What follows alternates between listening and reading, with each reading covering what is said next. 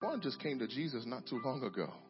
I mean, it's been a couple months since his brother been walking with Jesus, and the talent and and creativity that God has allowed him to have, he's going to use it for his glory. So we're we're thankful to have you part of us uh, here at Epiphany. So thank you, brother, so much. So I'm excited today. Um, I say that every week because I'm excited every week. Uh, uh, because today is the day that the Lord has made. Amen. And because of that, the scripture says that we should rejoice and be glad in it. So I rejoice today and I'm glad in the day that the Lord has made. So y'all can join me in that if y'all want. If not, uh, that's okay. Uh, you deal with Jesus on your own time. Uh, but I'm going to rejoice and be glad in Jesus. Amen. So listen, we began a series last week, uh, titled Unmasked. Did you guys enjoy that first installment last week with unmasking insecurity? Um, so we're we're going to be continuing in that today in that same series. As soon as I get myself together up here, we're going to continue uh, in that series. So um, last week we talked about it being the fourth quarter, right? Um, and it's it's time for us to to to step in gear and step it up uh, for Jesus. We want to see the least, the last, the lost, and the left out be reached for Christ, right? Uh, so we want to continue uh, in worshiping God through our um, our service. We want to continue in worshiping God through our praise, but we want to take it up a notch. We want to take it up a notch in the sense that God has been so good to each and every one of us this year that there are some things, some of us could have been dead, y'all. Like, that's just the reality. And some people in our lives didn't make it to this point in the year. So we should give God praise because of His goodness to us and His mercy to us, keeping us and bringing us to this point. Amen? So we want to reach lost people, right? That's what we want to do. We want to reach lost people in this city, and by God's grace, we're going to be implementing some things to begin doing that. We're going to kick off a campaign next week. That's going. I'm so excited about, and I know you're going to be excited about too. But I'm not going to tell you about it right now. I'm going to tell you about it next week. Okay? Does that sound good? All right. So as we continue in this series, right? Uh, titled Unmasked. Uh, it's the ho- it's Halloween, right? Halloween season. Everybody's wearing masks and all that stuff like that, uh, pretending to be something that they're not, right? Uh, and it's cool to wear masks and pretend to be something that you're not most of the time. Uh, you can dress up like Superman, um, and pretend that you've got big strong muscles when you may not. Uh, you can pretend, uh, to be Wonder Woman and all that kind of stuff like that. Uh, it's cool to wear masks some of the times, but, uh, the reality is for most of us is that the masks that we wear, those masks are crippling. The masks that we wear, oftentimes those masks cripple us. And they hide us from the person that God has created us to be, so we wear those masks. Uh, and in fact, we've been wearing that mask our whole life. Y'all can talk back to me today. We've been wearing that mask our whole life, but God sent me to tell you today that it's time to get unmasked. Turn to your neighbor and say, it's time to get unmasked. Those of you who are on the end, turn to the person inside and tell them that it's time to get unmasked. All right. So listen, today I want to talk to you about from the title, unmasking indecision. Unmasking indecision. Where my indecisive folks at? Some of y'all won't even raise your hand because you're too indecisive. that's all right. Uh, so my indecisive folks today, uh, and I'm telling you this, that's all of us. All of us struggle with indecision. We all struggle to make the right decisions, but oftentimes we just struggle to make a daggone decision because we're crippled by what people might think.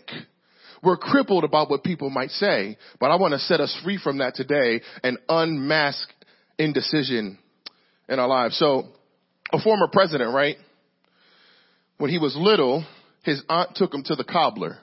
Anybody know what a cobbler is? Not pie. the shoe person, right? The person that would create your shoes. That's a cobbler. Um, so he took him to her, his aunt took him to the cobbler to get some shoes and the cobbler asked him, do you want round shoes or square shoes? the young lad, the former, the future president, he didn't answer. He was unable to. So the cobbler said, I'll give you a few days and you can come back and let me know. So after a few days, the, the cobbler ran into this future president and said, have you made a decision yet about the type of shoes that you want to wear? And the future president, he, he said no, he hadn't made a decision. So the cobbler said, okay, come to my shop in three days and I'll have your shoes ready for you. So when the future president arrived to pick up his shoes from the cobbler, guess what he had? He had one round shoe and one square shoe. Walking around looking crazy. And the cobbler turned to him and said, that'll teach you to never let people make decisions for you. And the president, when he became president, he said, I learned right then and there that if you don't make your own decisions, somebody else will. And I'm here to tell us today that that's what has happened to the church. See, the church has sat back and allowed the culture to make decisions for us. The church has sat back and allowed the culture to decide for us what family is supposed to look like. I, wish I had some help in here today. See, we sit back and we allow the culture to decide for us what success is supposed to look like. When God has clearly told us what success looks like in Him. We allow the culture, watch this, to dictate to us what love is supposed to look like. And we're supposed to have the monopoly on what love looks like because Jesus gave us a new command to love our neighbors. Not only that, but to love our enemies, right? And we're supposed to love in such a different way that it can't be imagined or understood by the world, but yet we let the world tell us what love is supposed to look like. And this is happening inside of you today too. You've allowed others to decide where you should work. You've allowed others to decide where you should play. You should, you've allowed others to decide where you're supposed to live. And see, the problem with all of that is this. What happens to your decisions when God has clearly told you what he wants you to do? What happens when God has t- specifically told you to walk down this path and you allow others to make decisions for you because you're so worried about what they might think and how they might feel about the decision that you're making? I'm going to help us today in the scriptures. Genesis chapter 3. We were there last week. We're back there again this week uh, to see Adam here and his indecisiveness this morning. So turn with me to Genesis chapter 3. We'll be in verse number 1 all the way through the sixth verse. Hear the words of our Father. He says that now the serpent was the most cunning of all the wild animals that the Lord God had made. And he said to the woman, listen to this crafty joker. Did God really say you can't eat from any tree in the garden? Now he know God didn't say that. But that's what the enemy will try to do to you. He'll twist up God's words and have you all confused about your situation and you won't know what to do with yourself because you'll be wondering, did God really say? Did God really say don't eat from any tree in the garden. And the woman said to the serpent, we may eat the fruit from the trees in the garden, but about the fruit of the tree in the middle of the garden, God said, you must not eat it or touch it or you will die. Here comes the serpent. No, no, no, no, no. Listen, you will not die. In fact, God knows that when you eat it, your eyes will be opened and you will be like God, knowing good and evil. I want you to see this very clearly, this passage, this verse. It says, the woman said, the woman saw that the tree was good for food and delightful to look at and that it was desirable for attaining wisdom. So she took some of its fruit and ate it and she gave also some to her husband who was with her and he ate. Father, bless these your words. God, communicate your truth to your people this morning, God. And I pray, Lord, that, that you would use the words of my mouth and the meditations of my heart, God. God, and I pray that you would stand in my body and think through my mind and speak through my mouth, God. It's in Jesus' name that I pray with thanksgiving. In Jesus' name, amen. See, what this passage shows us very clearly and very intently is the sin of indecision. See, we, we see Adam, right, who was given clear instructions by God. And he was given clear instructions by God not to touch the fruit of this particular tree. God had gave him specific instructions. He said, don't touch it. Matter of fact, don't even look at it. God gave him specific instructions and we see here in this passage, Adam deciding not to decide. See, I'm, I'm getting a little ahead of myself, but I, I, want us to see this. I want you to see here that the sin of his indecision is that you don't make decisions about what God has told you, and oftentimes you think that by not deciding, you're doing a better thing, when God says by not deciding, you're doing the worst thing of all.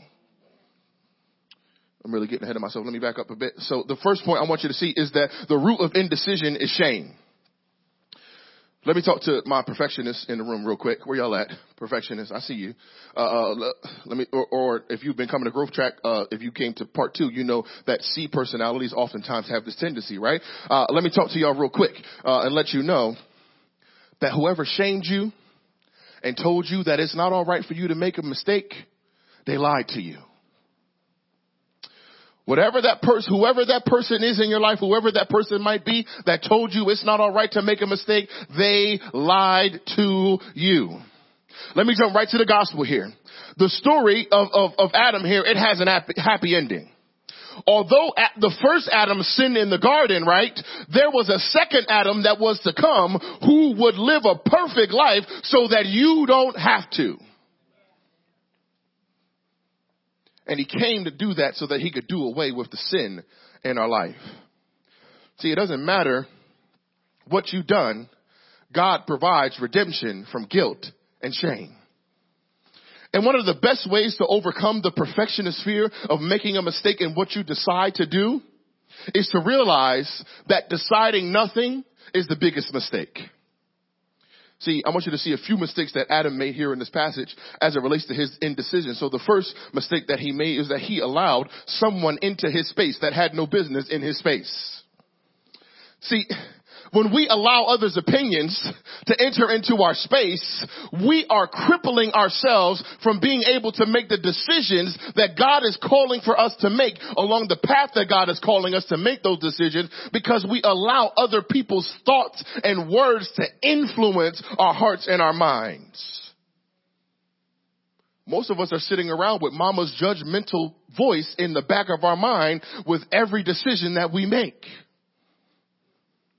most of us are, are making decisions with our father's voice in the back of our head and we think that he's going to judge us for making the wrong decision when God has said, I've created you to be a man and a woman after my own image and I've created you to be able to make decisions for flourishing your own life. And as long as you are committed to the word of God and doing what I've called you to do, you don't gotta worry about that stuff. See, Adam let somebody in his space that had no business being there. That old serpent, he had no reason to be up in Adam's space. He had no reason to be anywhere near Adam, let alone talking to his shorty and telling her what she should be doing. He's talking to his shorty telling her, listen, go ahead and bite that up. God ain't really tell you that. Like he ain't really say that to you. And Adam just standing there looking stupid. Fellas, we better wake up and stop acting silly when we know what the word of God has said to us. We better stand up and lead our families. We better stand up and lead in our communities. We better stand up and lead as God has called for us to lead. Second, he allowed himself to be influenced by a foreign voice that contradicted a familiar voice. See, Adam had spent time with God all in the cool of the day. Scripture says that he would walk with God in, in, the cool of the day or in the cool of the evening. He would walk with God and he, they would talk and they would have conversations. And all of a sudden, this foreign voice comes out of nowhere and Adam starts to allow himself to be influenced by that voice, even though he recognizes the familiar voice of God. What familiar, what, what foreign voice are you allowing into your life today? Is it doubt? Is it insecurity? What foreign voice are you allowing into your space and allowing it to influence you today against the familiar voice of God? See, that's what happens when we allow the culture and our friends and family to influence us over the word of God. Pause. I'm not saying that you don't take counsel uh, in the in, with people. I'm not saying that you don't adhere to godly counsel. That's not what I'm saying. Scripture tells us to do that. But godly counsel, watch this, will always be lined up with the word of God. See, if the counsel in your life is about their opinion, well, I think that you should be doing this. Nah, brother, I need you to back up off of me with that thinking stuff. I need you to tell me what the word of God has to say for my life. When people advise you based on their opinion, that's just not the type of advisement that you need. A mentor of mine said if they aren't investing in you, assisting you, or interceding for you, what type of value does their opinion add to your life anyway? See, if people aren't investing in you, if they're not in community with you, and if they're not in relationship with you, and they're not investing into your life and pouring into your life and saying, hey, how can I be there for you this week? How can I, how can I help you this week? If they're not assisting you throughout your life, and if they're not praying for you, what difference does their opinion make anyway? We've got to free ourselves from the mask of indecision today because God is calling some of us to something greater and we're crippled because we're wearing a mask of indecision. Lastly, he allowed choice to override his calling.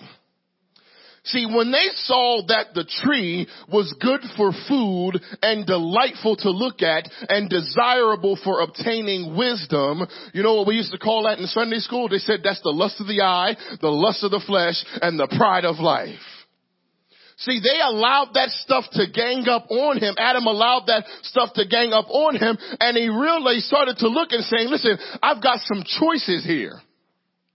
This tree, I know I got access to every other tree in this daggone garden, but I'm looking at this tree and I'm seeing that it looks desirable and delightful to look at and it seems like it's good for some food. Don't allow choice to override God's calling in your life. See, Adam knew specifically what God had called him and created him to do. See, Adam had dominion over all the animals and every plant of the garden. God just told him, hold up, you can't touch this one. That's it. Everything else you have is yours. You could do whatever you want. And Adam allowed the, the, the, the difficulty of choice to call him away from the calling that God had placed in his life.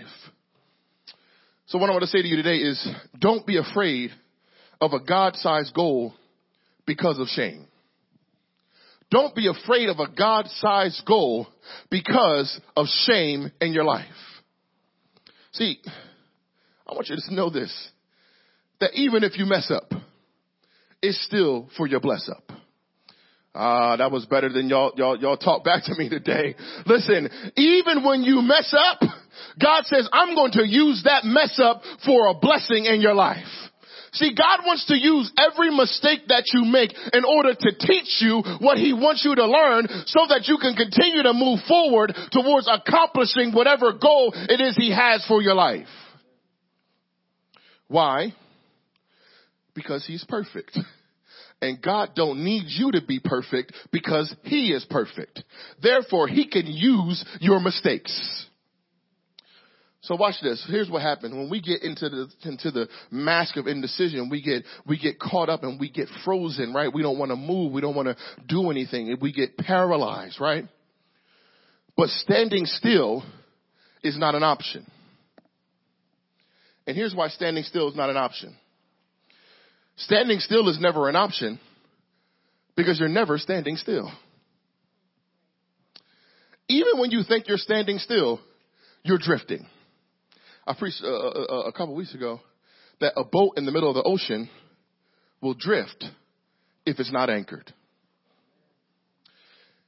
A boat in the middle of the ocean, you, and, and guess what? It might even feel like you're standing still. It might even feel like you're not moving, but you are drifting on the boat if you're not, you're drifting on the water if you're not anchored. I'm telling you this, that indecision is about not being anchored. If you're anchored, you can make necessary decisions that you need to make in your life. If you're anchored, you can choose to do the thing that God is calling you to do over above the things that you think people think you should be doing. When you're anchored in life, you can make the decisions that you need to make. So indecision is about not being anchored. Listen, I'm going to tell you this. Your marriage will drift if you're not anchored. Your relationships, they will drift if you're not anchored. Your finances will drift if you're not anchored. Get you a plan. Make a budget. Y'all quiet. But I'm telling the truth in here today. Your finances will drift if you're not anchored. And then you'll look around and say, well, I can't give this week because, you know, such and such came up. Well, if you had your budget in order and had a budget together, guess what? Stuff wouldn't creep up on you and you wouldn't drift away. That's alright. Y'all could be quiet on that point. But the word is true. Listen, you can wrestle with indecision about whether you should buy that new pair of Jordans or not. Because people have shamed you about how your shoes look. And whether or not you should continue to invest where God has called you to invest. But if you're not anchored in the Word of God, Jordan will get your money every single time. And Jordan don't care about nothing but your money. Next, I want us to see this. Indecision is about freedom. God loves to steer a moving ship. Ah. See, it says that a body in motion stays in motion, right? Uh, but your life in motion, guess what it does? It stays in motion. And if you are not on the move, moving and making decisions in a direction that God is telling you to make decisions and moving in the direction that God is calling you to move, guess what? You'll be stuck. And see, God loves to move. He loves to steer a moving ship. If you're tied up in the harbor of comfort and luxury, uh oh. If you're tied up in the harbor of leisure, you know, I just got to look out for me in this season. Where is that in the Bible? I don't know where it's at in the Bible. Somebody help me. See, God usually won't give you clear direction unless you're moving. Your GPS won't talk to you if you're sitting still. It won't talk to you while you're at the red light. You know when your GPS starts to talk to you? When you're moving.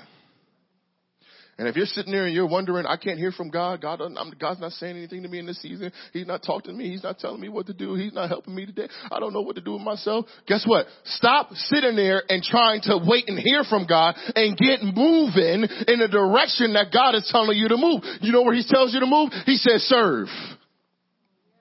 That's what God says. He says serve. He says that the servant among you will be the greatest among you. But you're sitting around waiting to hear from God for a plan about how you can be great. And God says, I already gave you the plan about how to be great. Serve. Y'all quiet. Listen. God gives direction to those captains who point their ships out, out of the harbor and into the storm. See, don't, I don't want you to be stagnated by indecision today. See, most of us, we see a storm coming and we say, uh-uh, I'm not going in that direction. I'm not going that way. There's a storm coming. See, I know what they about to say about me if I do that. I know what they're going to think about me if I decide to go ahead with that plan. See, you know what God is calling you to but you freeze up because you're predicting the storm. See, you're predicting what people might say about you. You're predicting what people might think about you. But listen, if you're in the boat and the storm comes up, guess what? If you're rolling through the storm and you've got the savior on the boat with you, guess what? The storm can change in an instant. Uh, I wish I had some help in here today. That the storm could change in an instant if you've got the Savior on the boat with you. See, in his book, The Paradox of Choice, psychologist Barry Schwartz, he explains why we have trouble committing. He explains why we love to keep our options open. I'm about to step on some toes in here today. See, he says that as a culture, we demand choices. As a culture, we demand options. And we imagine that more options means more freedom. We imagine that limitless freedom must be a good option. But the irony, Schwartz writes, is that this apparently limitless choice doesn't actually make us happy. The number of choices available to us actually becomes overwhelming. And actually makes it difficult for us to ever have the joy of fully committing to anything or anyone. So when your options are full, guess what? Your joy is empty. When your options are filled up and you constantly pursuing after different stuff and you say, well listen, Shorty not really dealing with me, but I'm gonna keep this one on the side just in case. Y'all don't want to talk to me today. That's all right. See, he says that even if we do commit, our culture makes it feel, this makes us feel dissatisfied with the choice that we've made. See, you might feel like God's calling you towards that art degree, but the culture is looking at you and saying that art degree ain't gonna make you no money. That might be true. but you know what God has placed on your heart. Listen, we think that the multiplicity of choices will actually make us happy. But anybody ever been to a restaurant with a big old menu? I mean, y'all got uh, 139 options on the first page.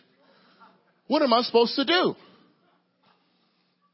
You got antipasto salad, you got Greek salad, you got all types of salad on here. I just want some green stuff.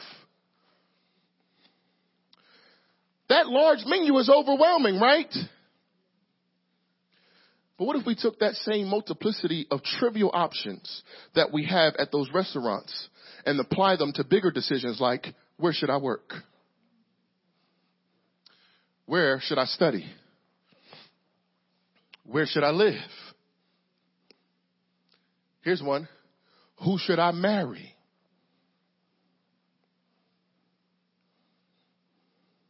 I'm going to tell you this right now. If you got the Holy Spirit of God and you're a Christian and you attracted to her, go ahead and get it. You better go ahead and go after it, brother. Because if you got the Holy Spirit of God and you believe in the Word of God, I'm telling you, you can make it work. We want all these options, this catalog of choices. If she fine and you like it, brother, go after it. Y'all could be quiet on me if y'all want. It's, I'm telling the truth. I'm just waiting on the one. I'm just waiting on the one that God has sent for me. I, am just waiting on the one, the one that's got everything that I want, I, uh, one that got all the stuff that I'm looking for. Well, excuse me. If God was waiting on you to have everything that he was looking for, guess what? You still be sitting your butt right where you were, wallowing in your sin, struggling with indecision if you weren't working, if God was looking for you to have everything that he wanted for you to have. What if we apply that same multiplicity of trivial options to where we should go to church? See, we, we like our goods and services. We like our commodities when it comes to church. We like them to have this ministry and that ministry. We like them to have this type of breakfast. We like them to have a certain type of coffee when we arrive. We like them to have children's ministry. We like them to be in, in, in the city and doing all kinds of things for the community. But guess what? God is saying to you, you get where you get and you dig some roots and you serve and you love others. Well, I just ain't found the right kind of church yet. Maybe it ain't the right kind of you yet.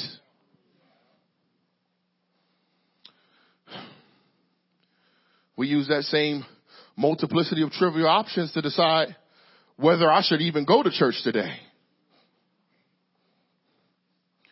Well, you know, the game come on at one and you know what I'm saying? Like, I'm trying to catch my team cause I'm in this fantasy league and I ain't won in four weeks, but this is the week I'm going to win.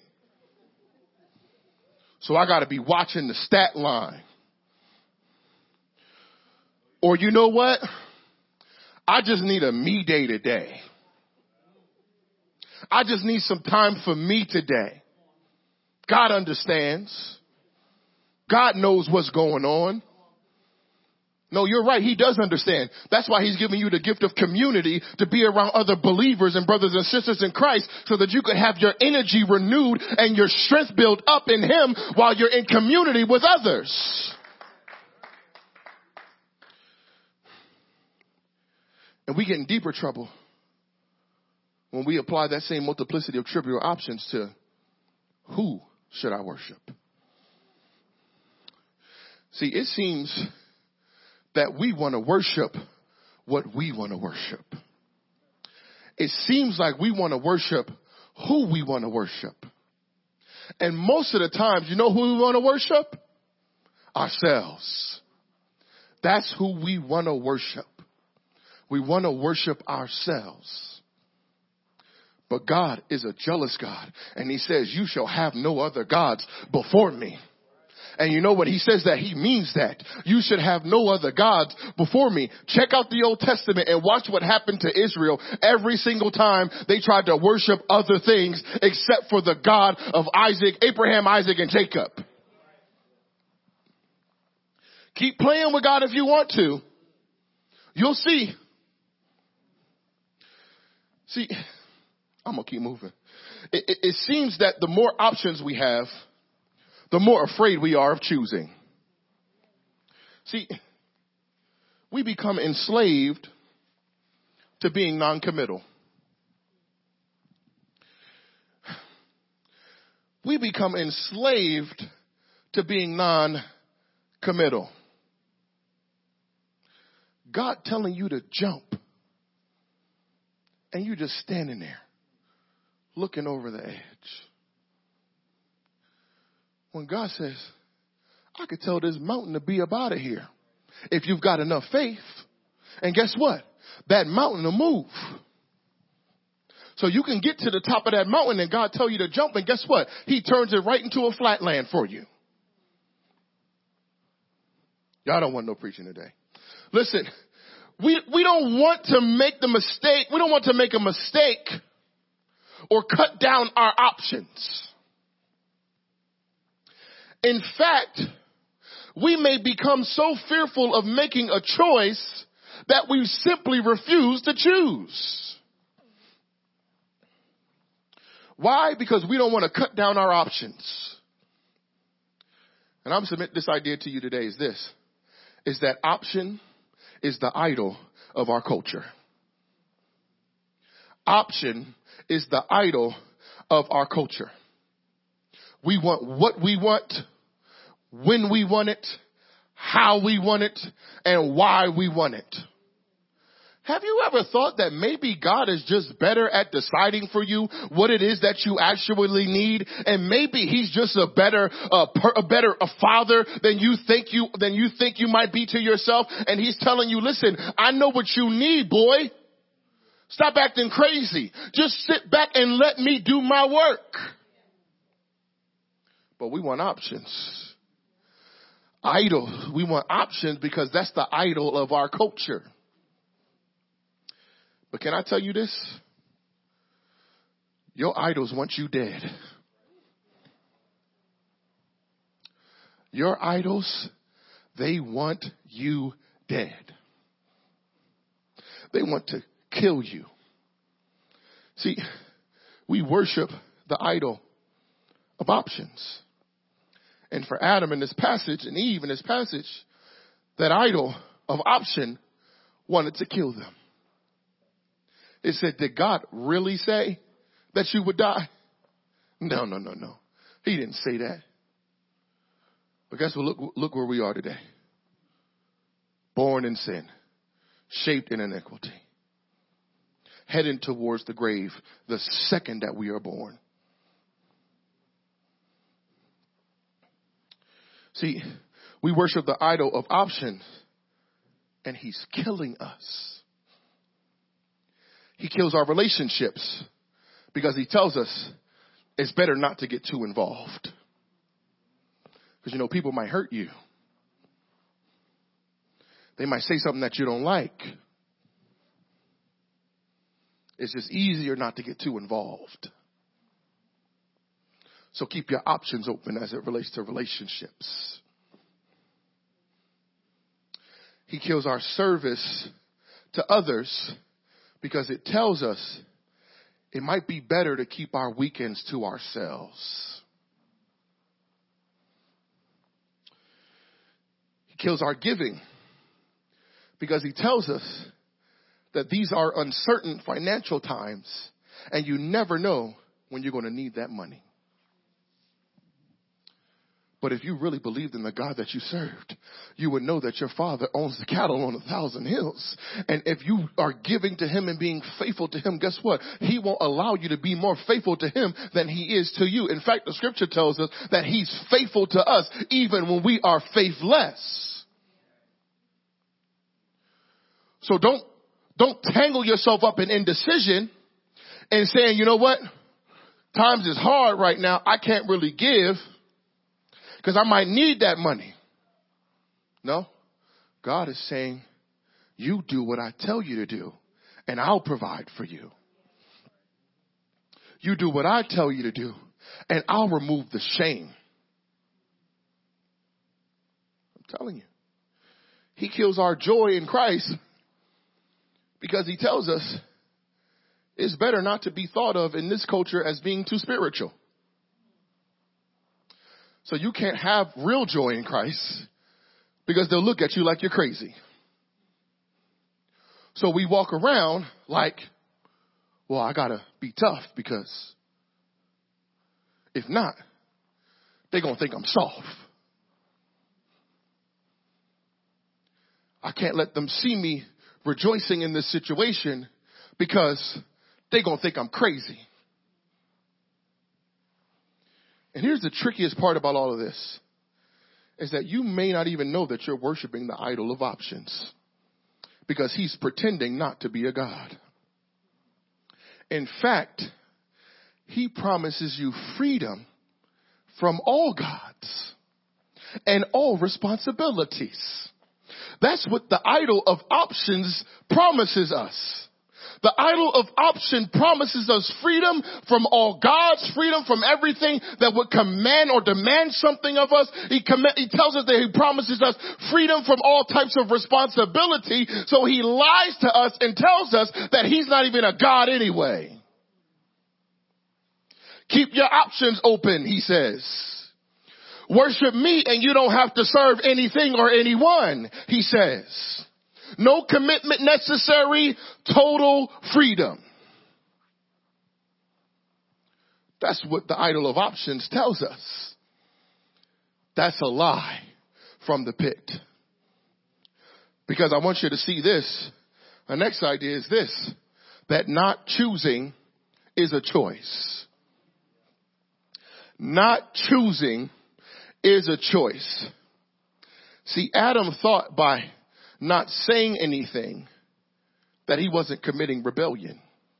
Ah, we think the same thing. Like if I just keep my mouth quiet while they talking about Jesus, we do like old Peter did. I'm gonna stand around the fire and let them just trash Jesus.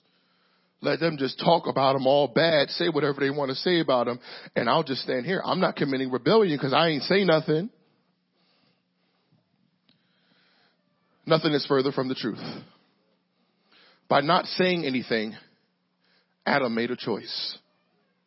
By not saying, hold up, Eve, we know what God told us. God said, don't touch that fruit. God said, don't eat of that fruit. Don't even look at it. We know what God told us to do. But yet he stood there and said nothing. And that's why we as men today, you know what we struggle with? Being passive. Sitting there and not saying nothing. Sitting there and not acting when we know we should act. Not speaking up when we know we should speak up. We just let that old serpent creep on in our lives and tell us, don't say nothing. It's all right. You're not making a choice if you don't say anything. But it's, it's the furthest thing from the truth. The Israelites got caught up in the same thing with Elijah and they were battling with the, with the idols and, and gods of, of, of the other nations and they thought by not saying nothing that they weren't committing idolatry. That's why Elijah said to them in 1 Kings 18:21, he said, "How long will you waver between two opinions?" But when they chose not to choose, when they chose not to decide, they made a choice. And by refusing to act, they were actually turning away from the living God who rescued them.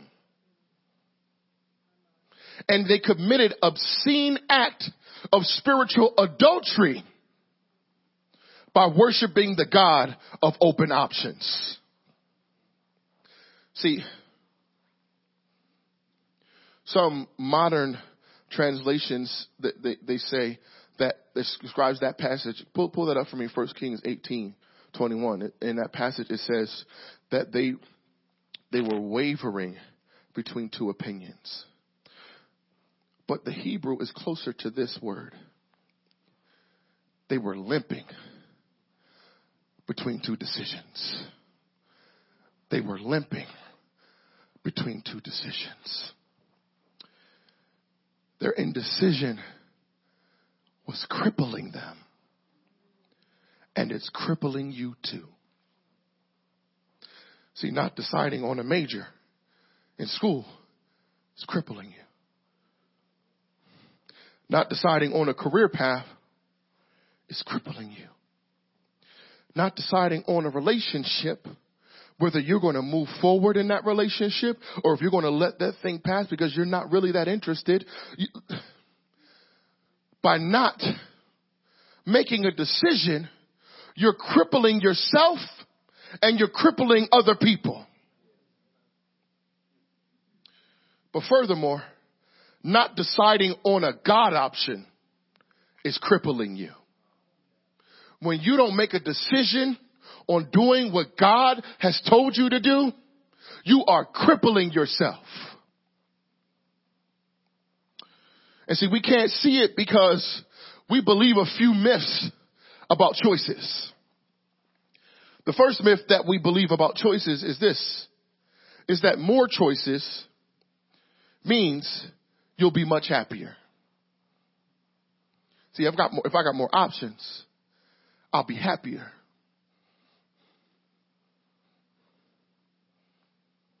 If I got more things to do on the weekend, I'll be happier. If I turn Sunday into Sunday fun day, instead of the day that we gather together to worship the King of Kings Day, we think we'll be happier. The second myth is that we think that more choices means better choices. We think if I got Shaniqua, Tanisha, Tiffany, Alize, all them names, and we think that if we keep all them tucked, if we keep two and three on the side, that means better choices. That ain't true. Because you can't give yourself fully to any of those options. Therefore, it depletes the satisfaction inside of every one of those options. Ah, listen, the last and final myth that we hold on to is that more options, more choices mean greater freedom. If I can decide to do more things, and if I got a bunch of options about what I want to do, then I'm actually free. Here is what the serpent meant when he asks, Did God really say? The emphasis of the word there in Hebrew suggests that there are greater options. And that's what Adam and Eve thought. They thought that when they looked at the tree, it was desirable to look at. It looked like it was good for food. And they thought that it was a greater option when you wear a mask of indecision, you're ultimately telling God that the, that the choices that He has given to you, those options aren't good enough. You're ultimately telling God that the thing that you've placed before me, the thing that you've created me to be, the thing that you've created me to do, I know there's a better option out there. God, you just don't know what you're talking about.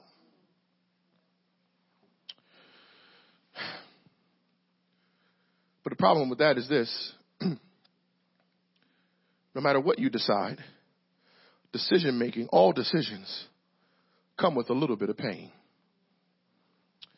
See, when you've got a bunch of options in your hand and you're weighing them and you're trying to choose between what you should do and what you shouldn't do, there's always going to be some pain. See, when you make a decision, there will always be collateral damage. What you mean, preacher? There's always going to be collateral damage in the sense that everybody's not going to like everything that you do. Everybody's not going to agree with every decision that you make. Everybody's not going to like, like every option that you choose. And you know what? When you make decisions, it will affect people regardless of what you decide. See, every option, every decision has collateral damage. So most of the times it comes with pain. It comes with the pain of fear. See, Adam, I'm telling you this. The scripture don't say this, but I'm, I, I, I believe it. Adam didn't know how his wife would respond if he had rejected her. Therefore, he was fearful and he ate from the fruit. Because here's what happens. Oftentimes, we've got one or two things. We've got FOBO or we got FOMO. Not four more. We got FOMO. I know. Never mind. FOBO is this. Fear of a better option. See, oftentimes when we don't decide is because we truly believe that there is a better option out there. And we don't decide because we're fearful that we'll miss out on that better option. FOMO is fear of missing out. You fear that by decide, by not deciding one thing, that by deciding one thing that you'll miss out on some goodness that's in another thing. In other words, we think that the grass is greener on the other side. and we won't choose, we won't decide because we have a fear of missing out. God says, I've come to give you life and life more abundantly. You won't miss out on a thing if you do what God is calling you and telling you to do. The next pain that we experience is the pain of loss. See, Adam didn't want to lose the connection that he had with Eve, so he did nothing. Now, I don't know what happened to Eve when she bit of the fruit, but I do know this that disobeying God changes you over time. That being disobedient to God will ultimately change you. So I don't know what happened to Eve when she ate of the fruit.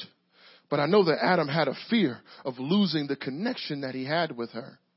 And he began to value his relationship with Eve over his relationship with God. And we fear the loss of popular opinion. We fear the loss that everybody won't like us if I decide to do this. We fear the pain of loss of trust. My friends won't trust me if I decide to get myself in a better circle, not a better, a different circle where I can have some influence with some people who are actually doing this kind of stuff that I'm trying to do. I can't hang out with my buddies like I used to hang out with them because God has called me to do some different kind of stuff. And we fear the loss of trust of our friends, but if they're truly our friends, guess what? They'll push us along, bro. Go ahead and get with them, man. Yeah, that's gonna be good for you, man, to get around those dudes, man, because they doing the same kind of stuff that you doing. They gonna help you out. We fear the loss of friendship.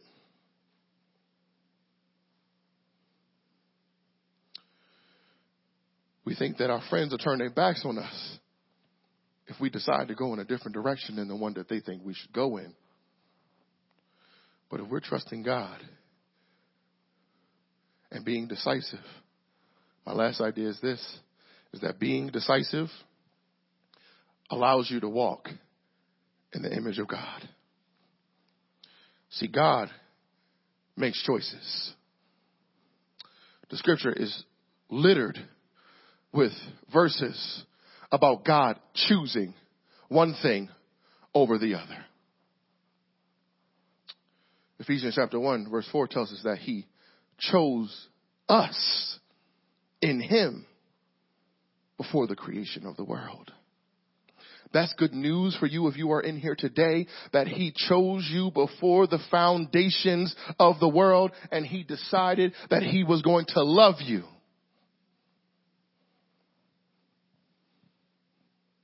I can get a better amen on that. That God decided that he would love you. 1 Corinthians 127 tells us that God, watch this one. God chose the foolish things of the world to shame the wise. People might think you're crazy for doing what God has called you to do they might think that you have lost your mind for doing what God has called you to do. But God loves to use the foolish things to confound the wise. Second Thessalonians 2:13 God chose you towards salvation through sanctifying work of the Spirit.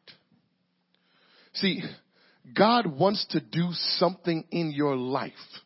And he's going to sanctify you.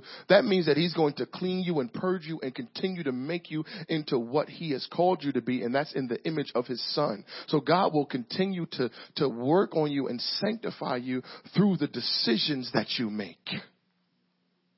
See, the decisions that you make, those are a part of your sanctification process. With every decision, God is pruning you. With every decision, God is shaping you. With every decision, God is pouring His sanctifying love over you. Therefore, when you decide not to decide, you remove the ability for God to prune you through your decisions. I'll close with this. Roger, you can come on up because I'm done.